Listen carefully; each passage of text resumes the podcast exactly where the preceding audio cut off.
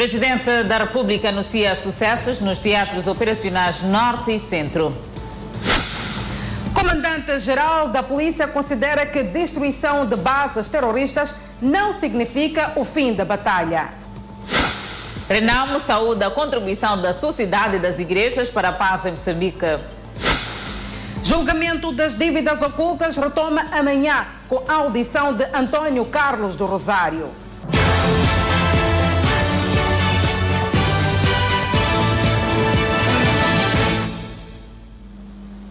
Boa noite, estamos em direto e em simultâneo com a Rádio Miramar e com as plataformas digitais.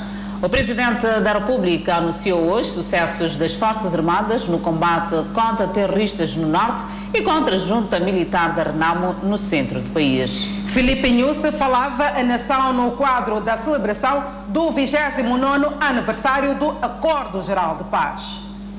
Passam 29 anos da assinatura do Acordo Geral da Paz que pôs fim à guerra civil que durou 16 anos. 4 de outubro é celebrado como Dia da Paz, porém, o país tem focos de violência armada. Um sinal de esperança surge. Terroristas com cada vez menos campo em Cabo Delgado. É o que se pode dizer da situação no Teatro Norte, onde, segundo o Presidente da República, o inimigo está em permanente fuga. Principais bases antes, antes conhecidas foram destruídas e o inimigo encontra-se em permanente fuga. Entre os sucessos anunciados pelo Presidente da República está a fuga de Mariano Nhongo face à perseguição pelas Forças Armadas. Faço outro apelo também ao Nhongo, Mariano Nhongo, que não fique também à espera para algo estranho lhe aconteça, isso seria a maior desgraça por nós do discurso do presidente da República, não faltaram apelos contra comportamentos de risco em relação ao coronavírus, tendo o presidente trazido exemplos claros em relação ao que aconteceu logo depois do levantamento de algumas medidas. Ninguém está a dizer que não come, ninguém está a dizer que não bebe a sua cerveja, mas beba onde tens que beber a sua cerveja. O primeiro-ministro junta-se ao presidente da República na felicitação às Forças Armadas pela passagem do Dia da Paz. Saudação especial aos nossos filhos, às Forças de Segurança, que ao lado a lado com as forças dos nossos parceiros estão a, a trabalhar para manter segurança e estabilidade na zona, na zona norte.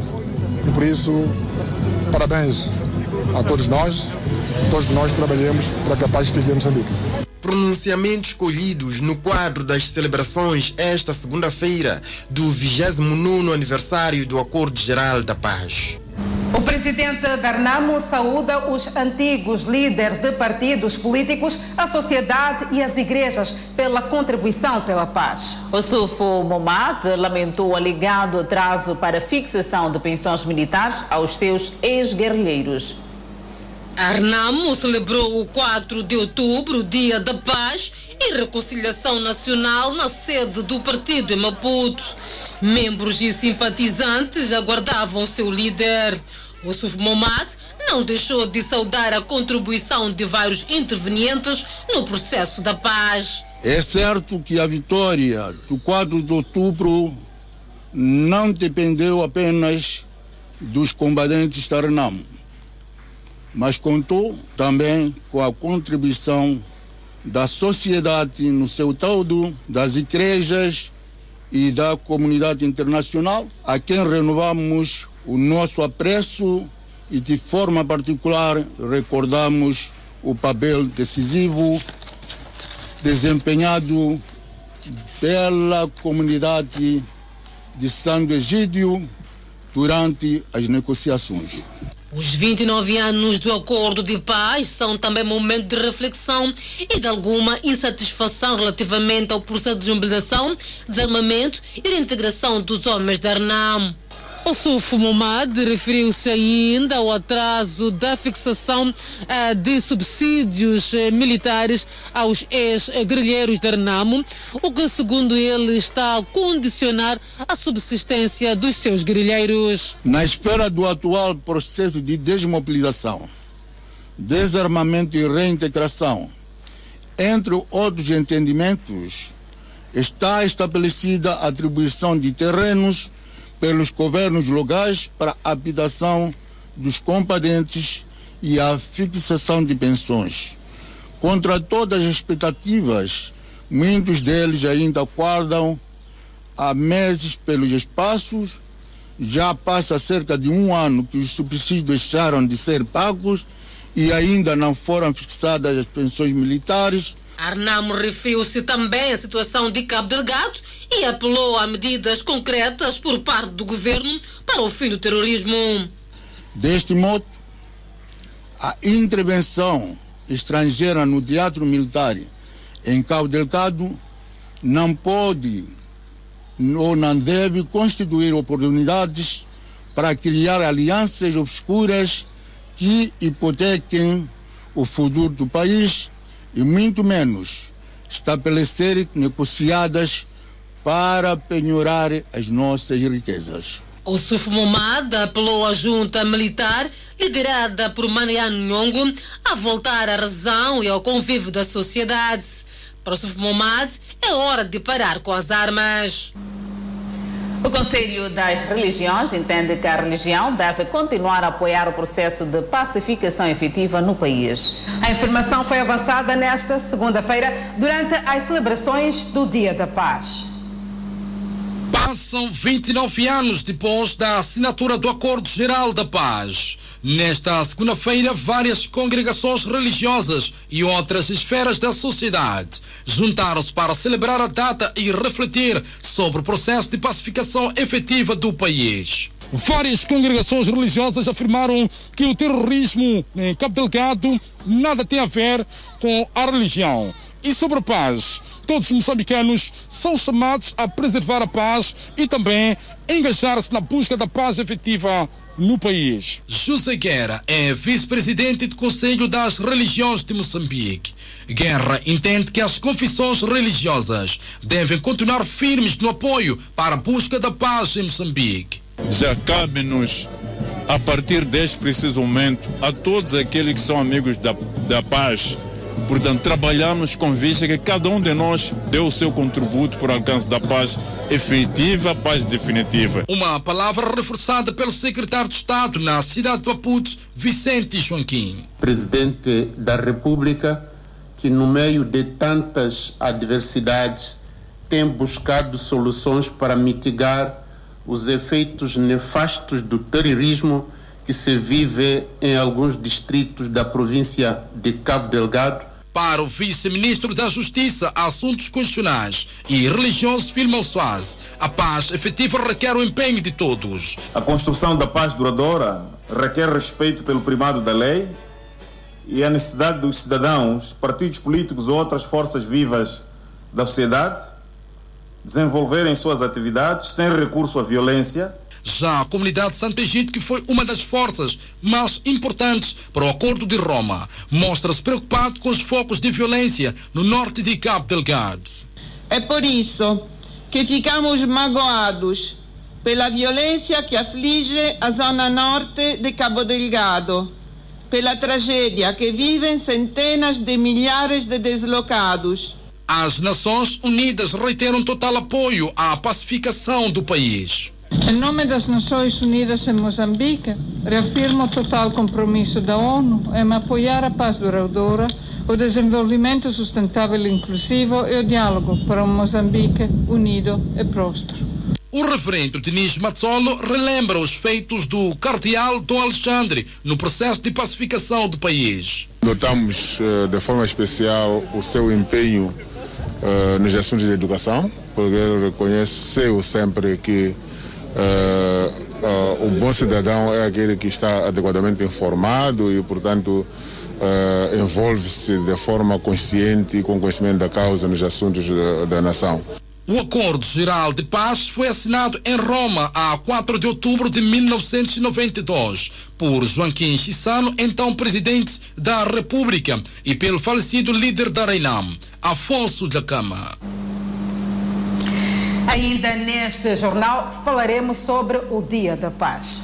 É verdade, Danissa. Por hora seguimos com o comandante-geral da PRM, que defende que a destruição das bases dos terroristas em Cabo Delgado não é o fim. Bernardino Rafael diz ainda que as forças policiais estão atentas para fazer face a qualquer situação. Bernardino Rafael entende que os terroristas estão com raiva e fúria depois da destruição das suas principais bases. É por isso que o comandante-geral da PRM vê muito trabalho pela frente. As principais bases foram destruídas mas isso não é o fim, porque ainda continuam os terroristas em pequenos grupos a correr de um lado do outro e com raiva e fúria podem estragar. Sempre quando as coisas estão prestes a terminar, as consequências têm sido graves. No centro do país, ainda segundo Bernardino Rafael, os avanços são notáveis para a retoma da tranquilidade, tendo em conta que Mariano Nhongo está a ficar cada vez mais isolado. Aquilo que é a, zona centro, as forças de defesa e segurança estão a trabalhar com vista a restabelecer a ordem de segurança pública e criar condições de livre circulação de pessoas e bens. Bernardino Rafael diz haver necessidade e esforços para a adequação da polícia ao nível das corporações de outros países. O crime organizado existe e não é só em Moçambique. Daí que há necessidade de adequar a polícia à dimensão de outras polícias internacionais. E em relação as infraestruturas é um próprio desafio que o governo está a se colocar para poder criar condições para melhor funcionamento da polícia. Vigilância por parte das populações é o apelo contínuo do Comando-Geral da PRM. O município de Maputo vai eliminar a circulação de viaturas em algumas ruas da cidade. A Rua do Bagamoio já serve de ensaio no contexto da Semana da Mobilidade Sustentável. A Rua de Bagamoio foi escolhida para dar início a um projeto de encerramento de ruas na cidade de Maputo, designado Projeto de Mobilidade Ativa Sustentável. A rua estará temporariamente encerrada. A ideia é consciencializar a população sobre questões relacionadas com resiliência e sustentabilidade. É só a Rua de Bagamoio para começarmos, não é? E por isso creio que mais vale começar. Por isso é que vai ser temporariamente, que é para vermos como são criadas as condições e para quando efetivamente fecharmos, fecharmos mesmo. O projeto de mobilidade ativa sustentável contemplará a Rua de Bagamoio, Timor-Leste, 10 de novembro, faixas centrais de toda a Avenida Samora Machel. O Edil de Maputo afirma que condições estão a ser criadas para a execução deste projeto. Para tal, a cidade de Maputo ganhará no próximo ano silos automóveis. Isto estão sendo criadas as condições. Já disse que nós vamos construir silos. Vamos construir um silo ali no Mercado Central. Vamos construir um silo uh, aqui perto também. Mas esperem que as coisas, que as condições estejam criadas, porque tudo isso tem o seu tempo. Mas estão identificados e no próximo ano vamos ter silos, dois silos pelo menos no próximo ano tudo que se cria como é mais para facilitar a movimentação das pessoas. Então, o fecho da rua, na verdade, garante a circulação de pessoas de uma forma segura, livre de acidente e livre de poluição. Os municípios louvam a iniciativa do município de Maputo, que vai ajudar a reduzir os acidentes de viação. Acho boa ideia. É boa, sim. Porque as pessoas vão circular livremente há de evitar atropelamentos. O projeto de mobilidade ativa sustentável, que contemplará o encerramento de algumas ruas, tal como esta onde nos encontramos, a Rua de Bagamoio, anima também os transportadores de passageiros, que veem nesta uma oportunidade de reduzir os acidentes de viação. No que respeita ao projeto de mobilidade urbana baseado em carros elétricos suspensos, designado Fultran, prometido pelo Conselho Municipal da cidade de Maputo, Enéas Comicha afirma que o mesmo está em carteira. Vai se concretizar e vai ter a surpresa de ter um outro projeto, não vou dizer qual é. E então, quando chegar o momento, nós vamos ver, vamos dar a lançar a primeira pedra e vamos todos ficar felizes. A Rua de Bagamoio estará encerrada à circulação de viaturas até ao próximo dia 10 de outubro. Atividades desportivas, atividades lúdicas e infantis vão estar presentes na mesma durante toda a semana de mobilidade sustentável. A 23 de agosto iniciava o julgamento das dívidas ocultas da NISA. 18 réus já foram ouvidos. É isso mesmo, Adelaide. E o último réu, Antônio Carlos do Rosário, será ouvido já amanhã.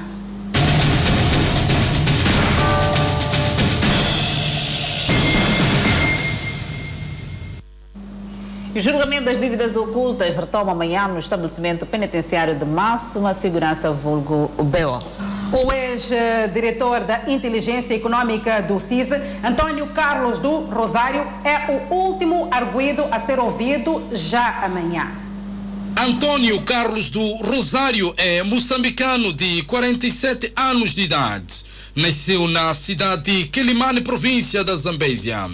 De acordo com o despacho da sexta secção criminal do Tribunal Judicial da cidade de Maputo, o réu Antônio Carlos do Rosário é oficial de Serviço de Informações e Segurança do Estado desde 3 de maio de 1999. Ele exerceu, entre outras funções, o cargo de Diretor Nacional para Assuntos Internacionais na Divisão de Análise, de 8 de junho de 2006 a 19 de junho de 2015. Exerceu também a função de Diretor Nacional de Inteligência Econômica, de 22 de junho de 2016 a 3 de junho de 2018. O documento revela ainda que, à data da prisão, o réu exercia funções de presidente do Conselho de Administração das Empresas Proíndicos Sociedade Anônima, Ematum, empresa moçambicana de Atum Sociedade Anônima, Imam, Moçambique Asset Management Sociedade Anônima.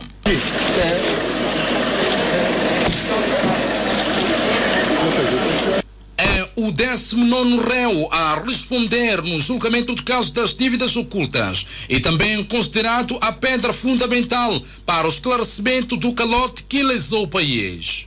Antônio Carlos do Rosário é acusado de crimes de abuso de cargo ou função, corrupção passiva para ato ilícito, associação para delinquir e crime de branqueamento de capitais. Depois do réu, Antônio Carlos do Rosário, declarantes começam a ser ouvidos. E a Miramar, como sempre, estará em cima dos acontecimentos.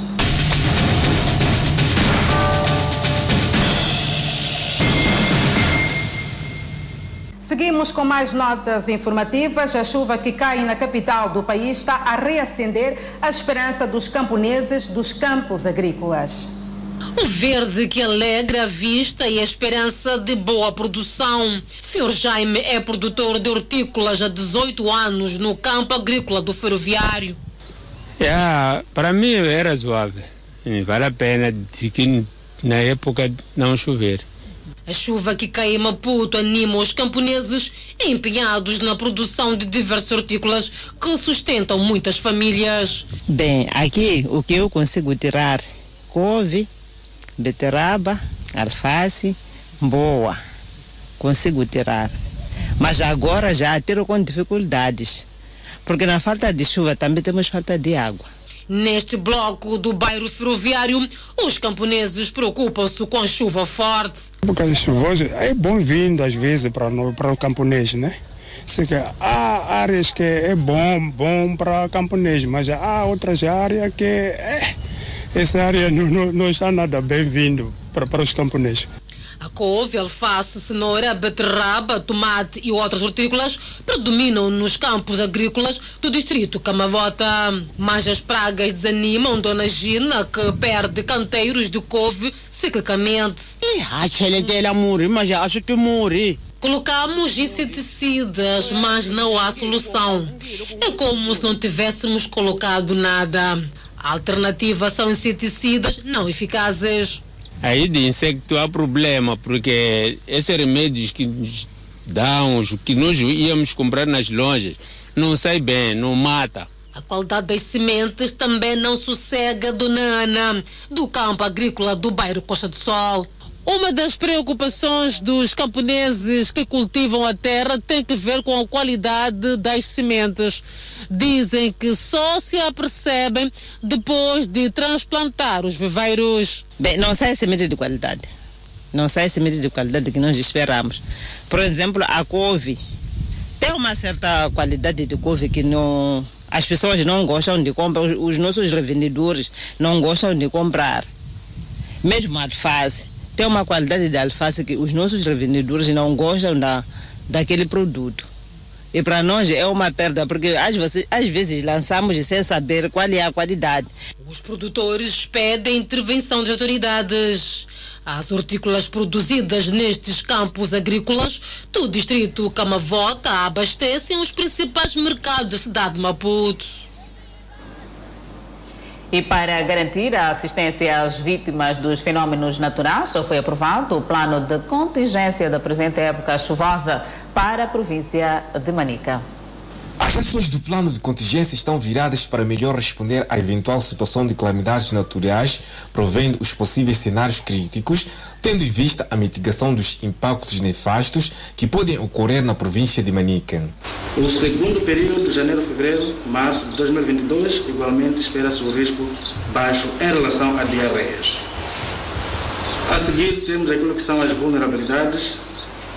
Esperamos que cerca de 93.546 pessoas possam estar em risco de serem direto ou indiretamente afetadas por desastres diversas, na, em diversas vilas e cidades, conforme a tabela. No plano de contingência, as equipes irão trabalhar nas zonas críticas que têm sofrido os efeitos das calamidades naturais, por forma a evitar perdas de vidas humanas e danos materiais avultados. Significa que tem que haver uma maior proatividade destes casos, tomando todas as medidas, as providências necessárias para que naqueles locais de maior risco, onde temos registrado perdas de vidas humanas, as populações sejam eh, afastadas destes locais e que permaneçam em locais eh, seguros. 3 de fevereiro é um dos que, quando chove, algumas zonas ficam inundadas. Por exemplo, neste local havia construção e a chuva do ano 2020 deitou abaixo uma parte. Conforme se nota, só sobrou varão. Falando disto, nós já entulhamos por muitas vezes e nada deu certo. A chuva sempre conhece o lugar dele, o lugar dele, né? Mas sim, já tem uma obra em construção e por ver do jeito que ele vem abrir deste lado para este lado, do outro lado também já está aberto. Então, não temos como. Paine Carlitos, de 20 anos de idade, residente no bairro 3 de Fevereiro, já perspectiva abandonar a zona, pois teme que o pior aconteça na época chuvosa que se aproxima. Já foi feita uma outra construção de uma outra casa. Então, para deixar esse espaço, mas como podem ver, pá, está mal. Os líderes comunitários são chamados a fazer trabalho de base nas comunidades para que a população saiba a altura de produzir e sair nas zonas de risco. Todos os líderes comunitários para fazerem trabalho de base, para que a população saiba que qual é a altura melhor para produzir e qual é a altura melhor para poder sair da zona de risco. A nossa população está consciencializada. A partir do ciclone nossa população já percebe a situação meteorológica do nosso país.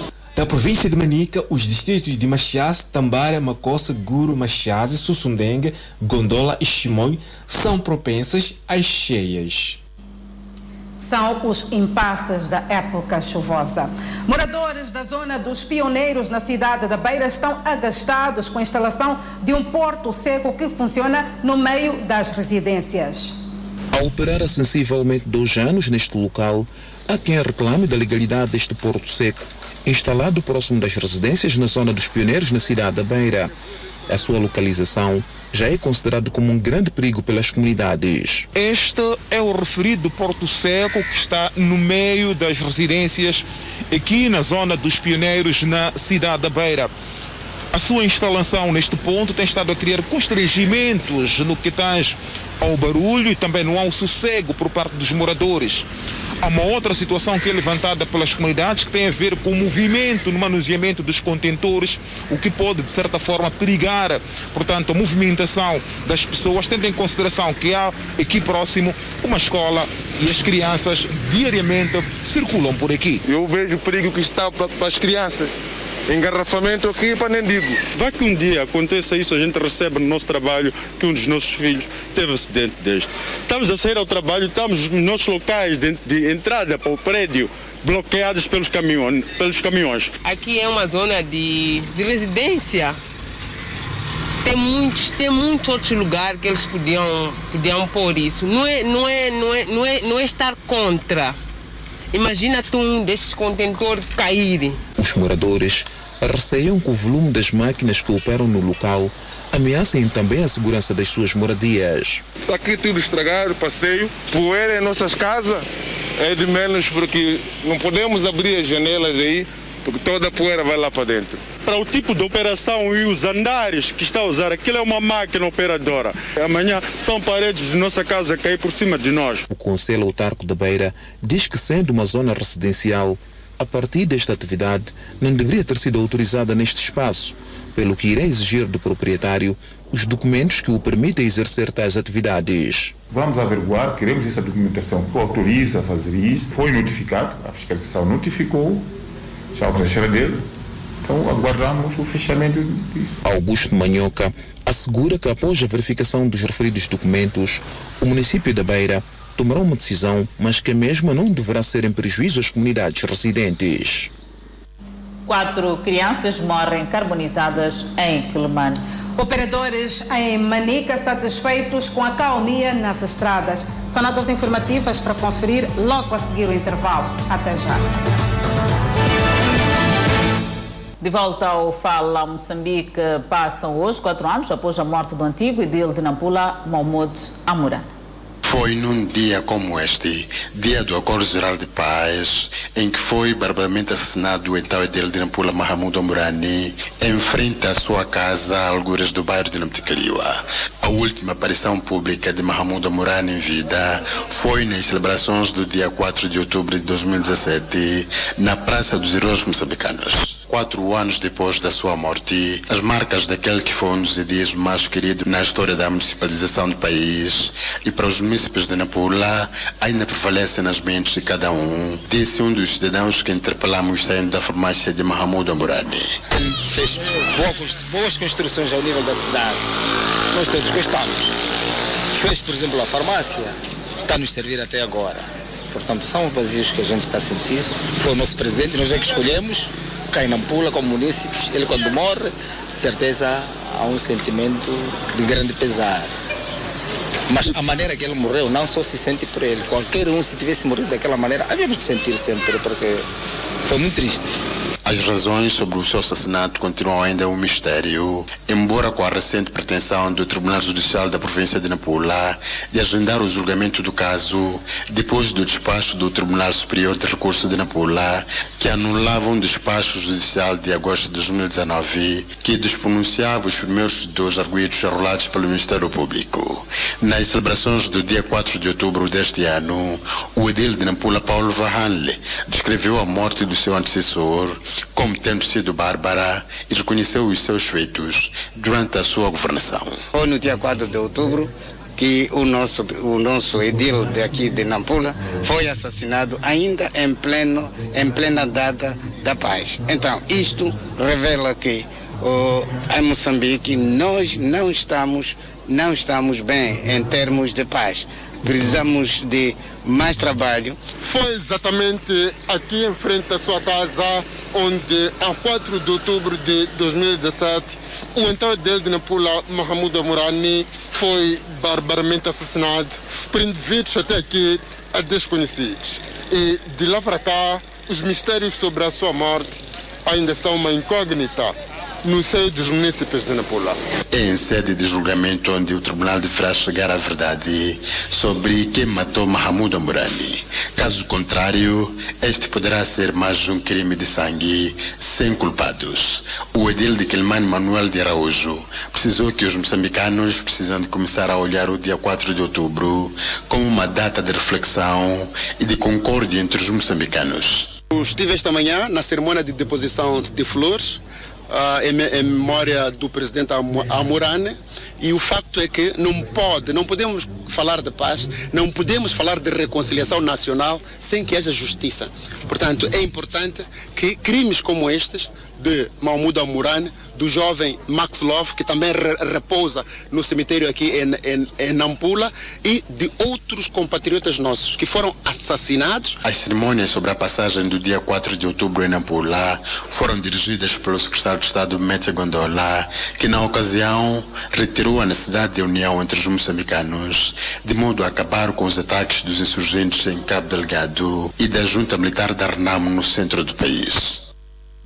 Ainda sobre a paz, o Instituto Multipartidário para a Democracia entende que o processo de pacificação no país ainda é desafiante.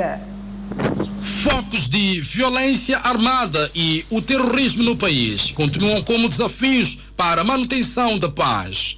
Quem o diz é Hermenegildo Mujov, diretor executivo do Instituto Multipartidário para a Democracia.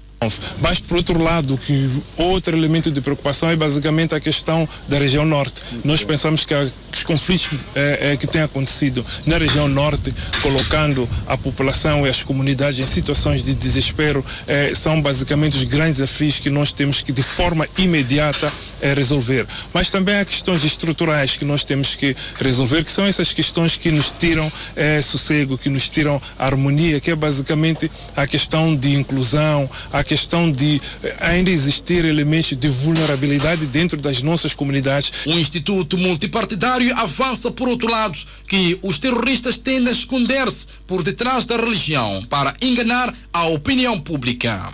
Que há uma tendência muito forte pela parte do exteriorismo de se servirem, eh, esconderem-se por detrás da religião para poderem eh, trazer esses elementos como se fosse alguma reivindicação eh, religiosa. Mas já está extremamente claro, eu penso que isso já está claro que o que acontece é apenas um grupo é, é, de terroristas mal intencionados que fazem utilização de, da religião para aproveitarem-se de alguns fatores é, de vulnerabilidade dentro dessas comunidades para semear a discórdia, para dividir os moçambicanos.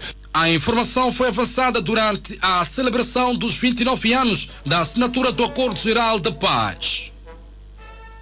Líderes religiosos e a comunidade satisfeitos com o ambiente de calmaria que reinam e apela ao líder da junta militar a juntar-se aos esforços da consolidação da paz efetiva em Moçambique.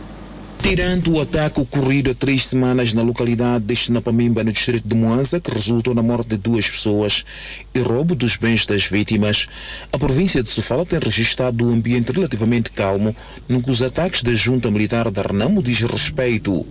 Na celebração dos 29 anos da paz, líderes religiosos e parte da comunidade de Sofala apela Mariano Nhongo a juntar-se aos esforços da busca da paz efetiva. Continuando no mato, vai, está a envelhecer no mato, vale a pena integrar-se num grupo de DDR para que junto possamos desenvolver esse país. Chamar a razão a este grupo para que abandone a força das armas e se alie a, a esta paz. É normal que na sociedade haja diferença de ideias, mas temos que nos entender dentro dessa diferença de ideias. Pedimos a todos para que venham ter, separar esse dia como um momento de reflexão, de se unir, de abaixar as armas e levantar a bandeira branca, a bandeira da paz. Tal como líderes religiosos, políticos e acadêmicos, o governador de Sofala afirmou que não há espaço para conflitos na província, apelando Mariano Nhongo a abandonar as matas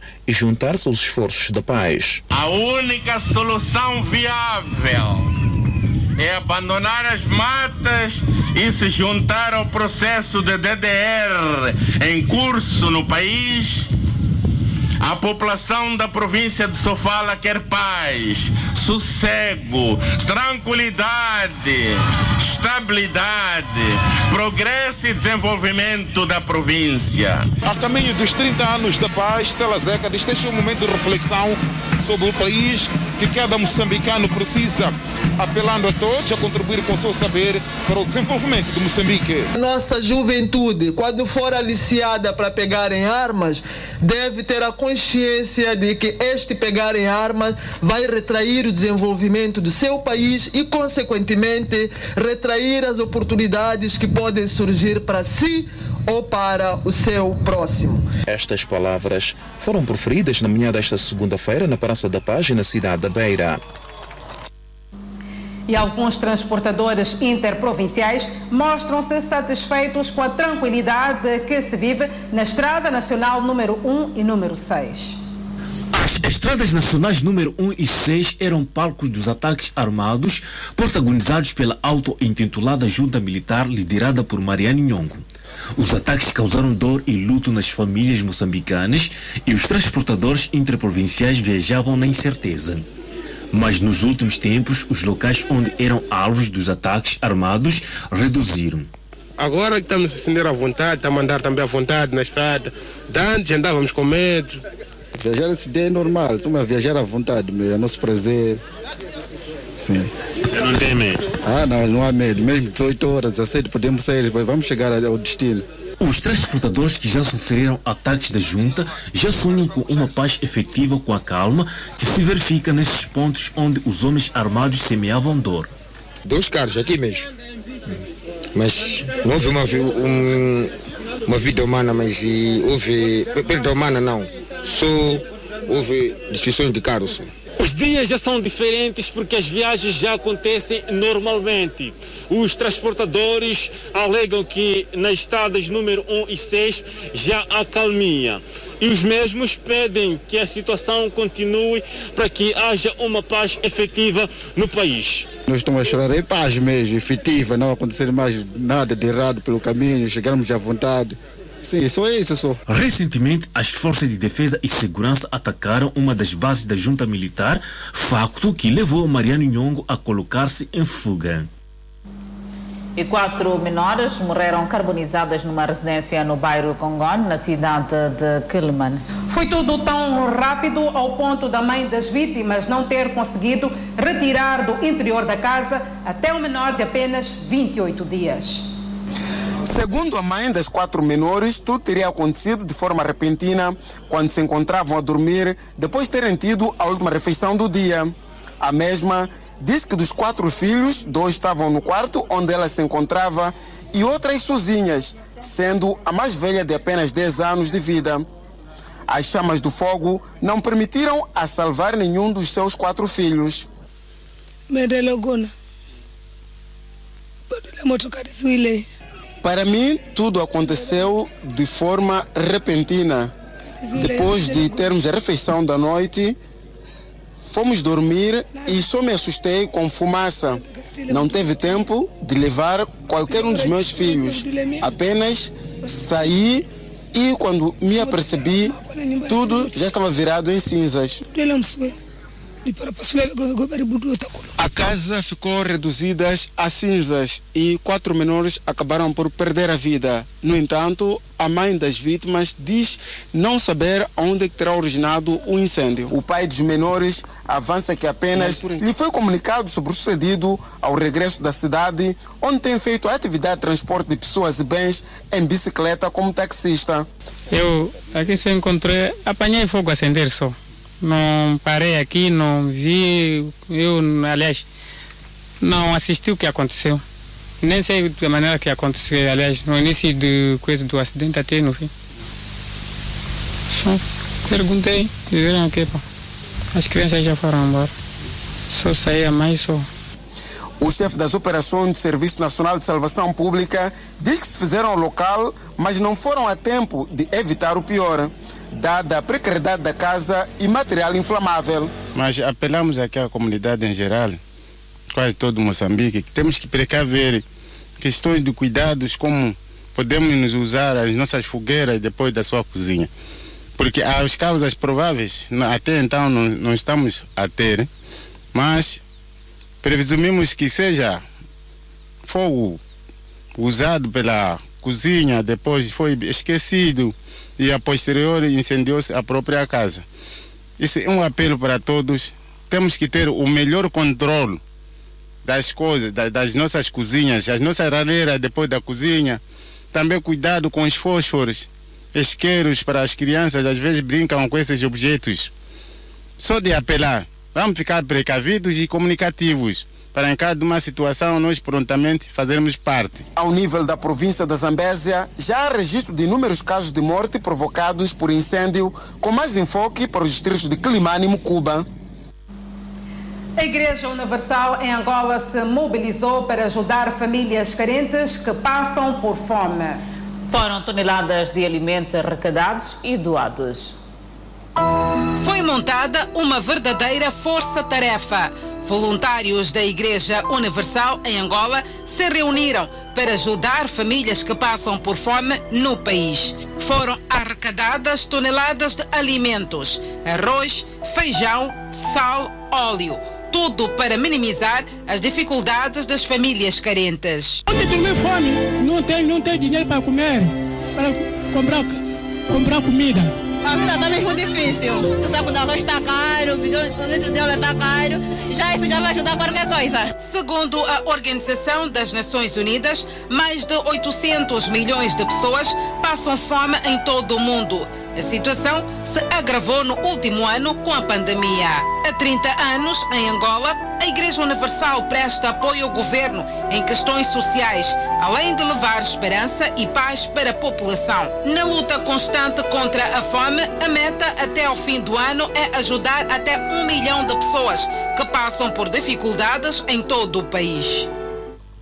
Falta de corrente elétrica preocupa residentes de Rumbana em Mbana. São notas informativas a acompanhar logo após o intervalo. Até já. O Fala Moçambique está de volta. A população residente no bairro Rumbana 5, na Machixe, está preocupada com a falta de energia. A idilidade local diz haver soluções já à vista. Com o crescimento da cidade de Machixe registra uma corrida de pessoas que a todo custo procuram de espaços para erguer habitação própria. Por conta disso, alguns cidadãos têm vindo a construir suas casas em zonas que ainda não têm condições básicas, tal como energia e água. O Sr. Bantes vive no bairro Rumbana, unidade 5.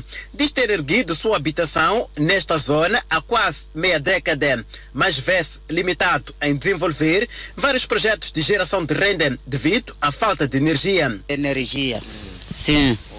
É grande coisa que está nos. Estamos a ver aqui que epa, estamos a, dar falta. Hum. Vocês já montaram tanto sistema de instalação em casa, tudo está estado? Sim, sim, sim, já está feito. Isso já. Submeteram um pedido aí dele? Sim, a, alguns já me, de, me eh, meteram um pedido lá, já. Até agora nós estamos a ver a solução. A mesma preocupação é partilhada por estes munícipes, que já com o sistema de instalação feito em suas casas, apenas aguarda o momento de ligação de energia. O edil de Machixe, Fernando Bambo, reconhece o problema dos munícipes que vivem no bairro Rumbane, unidade 5, mas Explica-se. Nós estamos a dizer que nós fazemos aquilo que os ingleses dizem step by step. Então, vamos numa fase, passamos para uma outra fase. Os bairros são 19 que nós temos e de acordo com aquilo que são os nossos projetos, de, de, de quando em vez, vamos atacando os bairros, dentro em conta também as capacidades financeiras que a instituição tem. Então, todos os bairros são importantes, todos os municípios precisam ter, mas é preciso aqui irmos dentro das prioridades, existem prioridades prioritárias. Então, estamos a criar condições para que todos possam ter, mas é preciso olhar também para aquilo que são os conflitos do Conselho Municipal. Mais adiante, Bambo fez saber que as autoridades municipais têm vindo a eletrificar zonas onde a eletricidade de Moçambique ainda não tem plano para alargar a rede. Tal é o caso de Cuguana e Mangaji. Nós o que estamos a fazer é que, como governo, vamos àquela unidade, vamos para aquele bairro, vamos para aquela comunidade onde a EDM não pode, dentro do seu plano, ainda não está projetado a eletrificação, e nós vamos colocar a nossa linha e entregamos a EDM para fazer as baixadas e alimentar as comunidades. E a seguir vamos falar das secretárias do lar, conhece os desafios enfrentados por este grupo de profissionais. Farida Mahmoud a empregada doméstica é nada mais do que uma irmã e merece ser honrada. As empregadas secretárias domésticas merecem respeito, sim senhora, e é indispensável a presença delas, dependendo da circunstância de cada um. É sabido que as mulheres hoje em dia são emancipadas, empoderadas e multifacetadas. Então, é indispensável porque algumas tornam-se mãe e pai no seio da família e precisam de um apoio de, das empregadas domésticas e as mesmas precisam ser respeitadas para fazer o seu trabalho com brilho e profissionalismo. Uma patroa com conhecimento de que as pessoas recebem o que dão e adverte. Há uma repercussão e quem acaba sofrendo é, são os filhos, nesse caso, porque a empregada é maltratada e depois vamos apanhar pessoas com um biotipo e as crianças, neste caso, acabam sofrendo né, por culpa dos pais e apelar, aproveitar a missiva para apelar algumas domésticas que maltratam crianças alheias e aconselhá-las a não fazer isso porque isso não é de um bom agrado. Uma dimensão extraordinária das secretárias domésticas é como descreve a Eva Lopes, por considerar segunda mãe e pai dos seus filhos e uma reverência merecida. Saímos, vamos trabalhar, elas estão lá fazendo o papel da, da mãe, o papel do, dos pais da criança. É um trabalho digno de ser eh, bem olhado pela, pela, por todos nós, né? Por cada um que sabe que tem alguém que, que fica a tomar conta da casa enquanto a gente não está. É muito importante. Eu tiro meus chapéus para, para as empregadas domésticas. É, é louvável o trabalho delas, é muito bom. Senhora Eva vai mais distante e insta o governo a proteger esta classe social cujo trabalho é indispensável na sociedade. O meu ponto de vista é que elas tenham um salário, principalmente um salário justo, algo, um incentivo do próprio do, do Estado que é Lembro-me, há uns anos atrás, eu tive uma empregada que queria muito poder ajudar em pagar o INSS e, e a gente não conseguia. Eu fui à INSS e não consegui ter um, um, uma resposta que é, que, que é plausível, que ajuda a, a, a termos que pagar a, a, aquilo, né? É, o imposto para que elas no futuro, depois da, da velhice, vão para lá receber o seu valor. E era bom que se pensasse muito quanto à a, a revisão salarial delas, né? Que tenham um salário justo porque não é fácil, não é um trabalho fácil, não é trabalho fácil. A gente sai, deixa a criança, se abandona o lar, deixa as suas famílias para cuidarem das nossas famílias. Não conseguiu a resposta positiva assim. Talvez, senhora Eva, não tinha conhecimento de que o trabalho doméstico categoriza-se como se de conta própria se tratasse, mas iremos falar disso mais adiante. Latifa Moussa trabalha no mercado central de Maputo abandona sua casa e deixa na responsabilidade da empregada, que considera de muito importante. É importante o trabalho da minha empregada, porque às vezes eu me ponho no lugar dela, eu faço aquilo que ela faz, ajudo a ela no que eu posso, não chego, só fico relaxada porque tenho empregada. A empregada também é ser humano, né? É empregada doméstica é ser humano. E temos que respeitar e valorizar porque elas é que ficam com a nossa casa elas é que cuidam das nossas coisas. As co há coisas que nós nem sabemos onde é que guardamos, que elas sabem. Então é preciso valorizar a empregada doméstica. É um emprego digno como qualquer um. Porque há mulheres que fazem isso de chique demais. Que até o chá tem que ser a empregada a servir o marido. Mas não devia ser assim. O marido é seu. Tu é que tens que cuidar do seu marido. Hum? O marido chegou de serviço, está ali todo relaxado. Faça um café, um chá, sirva ao seu marido. É assim que tem que ser, é assim que deve ser. Que a mensagem chegue perfeitamente às verdadeiras destinatárias.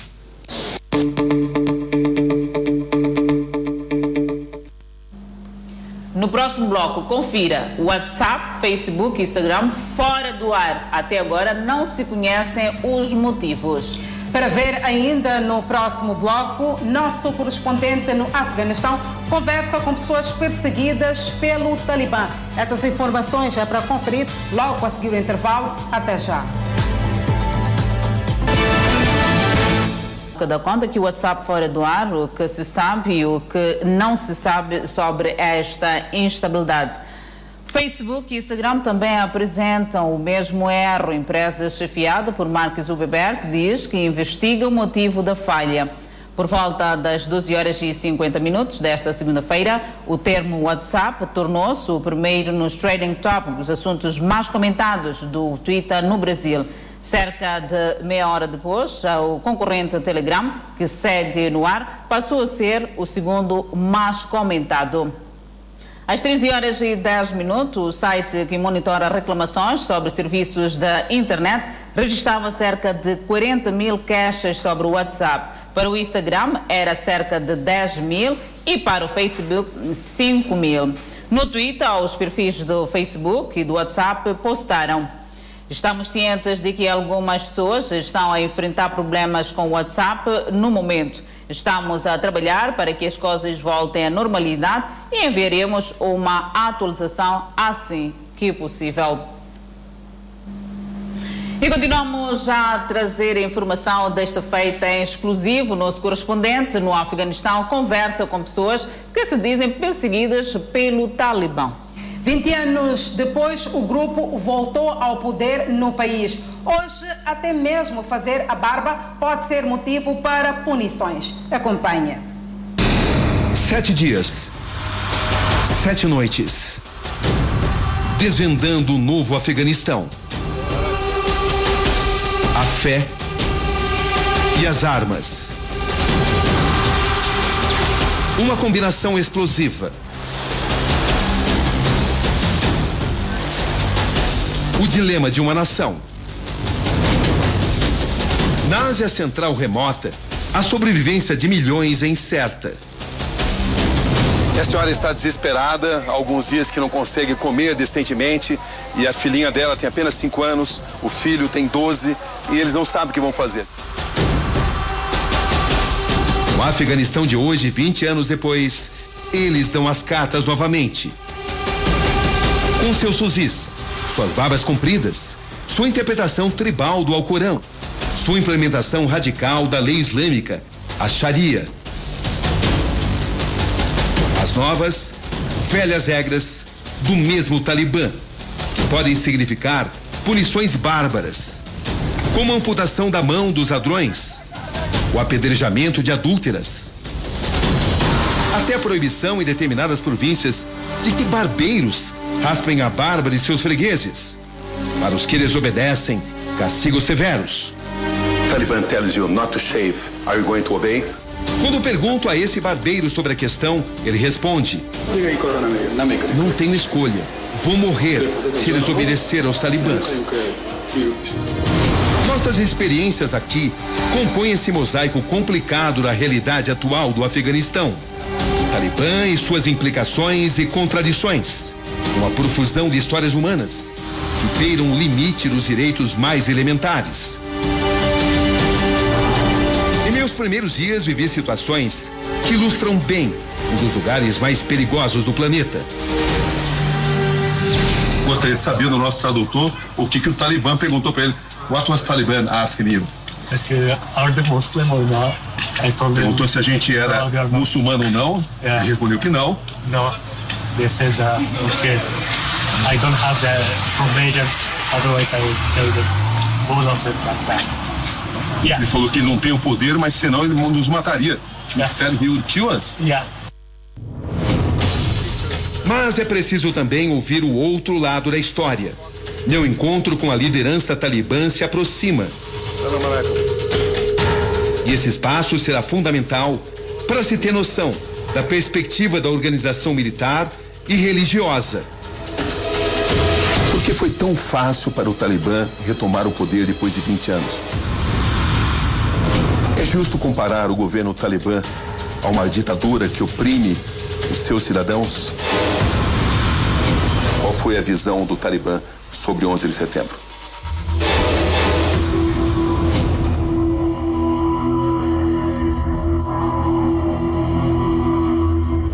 Tenho consciência de que é preciso se adaptar às condições.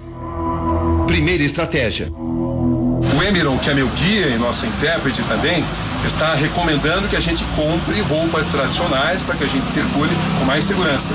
E ele me trouxe até esta loja aqui, dá uma olhada. É uma loja que vende roupa típica do Afeganistão, ok? A arte de costurar os trajes afegãos, parte uma cultura milenar.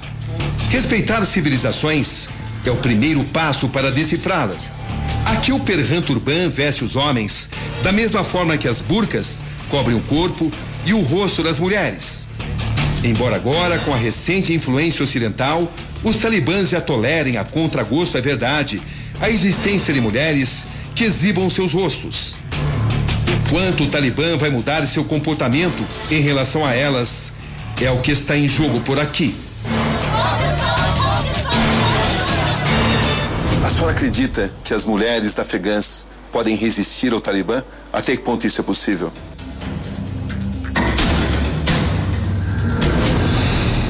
Bom dia, Cabu. Manhã de terça-feira, 28 de setembro. Nesse momento estamos deixando o nosso hotel. Como vocês podem perceber, eu estou usando um autêntico traje típico afegão, o Perhan Turban. Nós começamos a usá-lo exatamente porque agora, com a ascensão do Talibã, aqueles que têm uma certa agressividade em relação a estrangeiros começaram a se sentir mais fortalecidos. Além, é claro, do próprio comportamento do Talibã. O conjunto de filosofias e doutrinas talibãs muitas vezes tem pouco a ver com as noções do próprio islamismo, cuja comunidade, em sua maioria, condena o radicalismo que tem sido visto por aqui. O mesmo filme que se repete. O mesmo Talibã que dominou o Afeganistão entre 96 e 2001, quando assumiu o país, abrigando inclusive organizações terroristas como a Al-Qaeda as lembranças do 11 de setembro.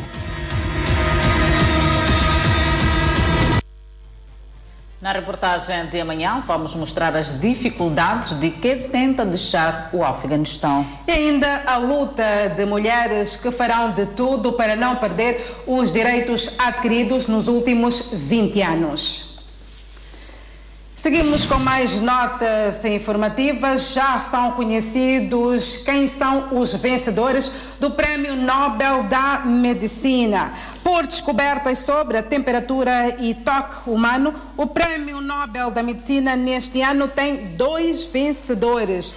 David Julius Arden Pata Poutian são os vencedores do Prêmio Nobel 2021 em Medicina, segundo a Academia Real das Ciências da Suécia, por descobertas sobre receptores de temperatura e toque no corpo humano. As descobertas explicaram como o calor, o frio e o toque podem iniciar sinais em nosso sistema nervoso.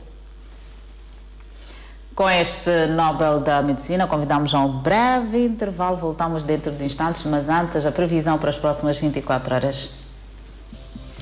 Pemba 28 de máxima, Lixinga 28 de máxima, Nampula 32 de máxima. Seguimos para o centro do país. Tete com uma máxima de 34, Quilimana 32, Moio 22, Beira 27. Já na zona sul do país, Vilanculo de máxima poderá registrar 27, Inhambane 25, Xaixai 24 e Maputo, cidade capital de máxima, poderá registrar 24 graus Celsius e uma mínima de 17. É já amanhã que estreia a telenovela Quando Me Apaixono. Acompanhe algumas cenas desta novela que vai estrear amanhã às 17 horas e 30 minutos aqui na Miramar. Quando há desejo de vingança, o amor e o ódio vivem numa batalha mortal. A TV Miramar apresenta Quando Me Apaixono. Não se preocupe, meu amor. Vai arrumar o homem certo. E eu juro pela minha vida que a sua irmã não vai roubá-lo de você, nem vai se meter na sua felicidade. A mamãe já me contou que ontem à noite você estava beijando o Diego. Claro que esqueceu que eu queria ficar com ele.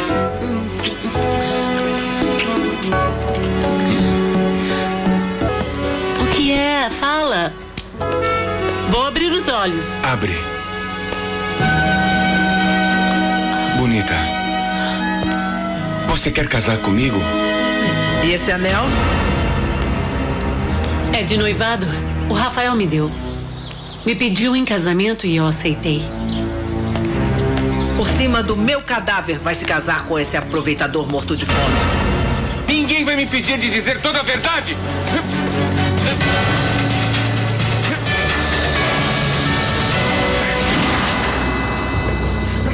Cadê meu irmão Rafael? Rafael, o seu irmão, está morto. Um homem que jurou vingar o seu irmão. Na frente da sua tumba, eu juro que vou encontrar essa mulher. Essa mulher que te rejeitou e brincou com você. O nome dela começa com R. Matilde com R. Começa o nome da assassina do meu irmão.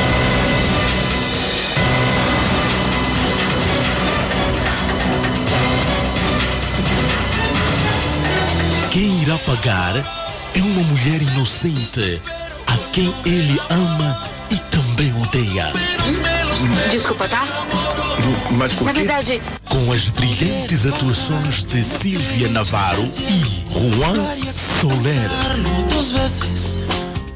Amanhã, às 17 horas e 30 minutos, é estreia Quando Me Apaixono, a nova novela da TV Miramar. E a ponto final ao Fala Moçambique. Obrigada pela atenção dispensada. Nós voltamos a estar juntos amanhã à mesma hora aqui no seu jornal. Até lá.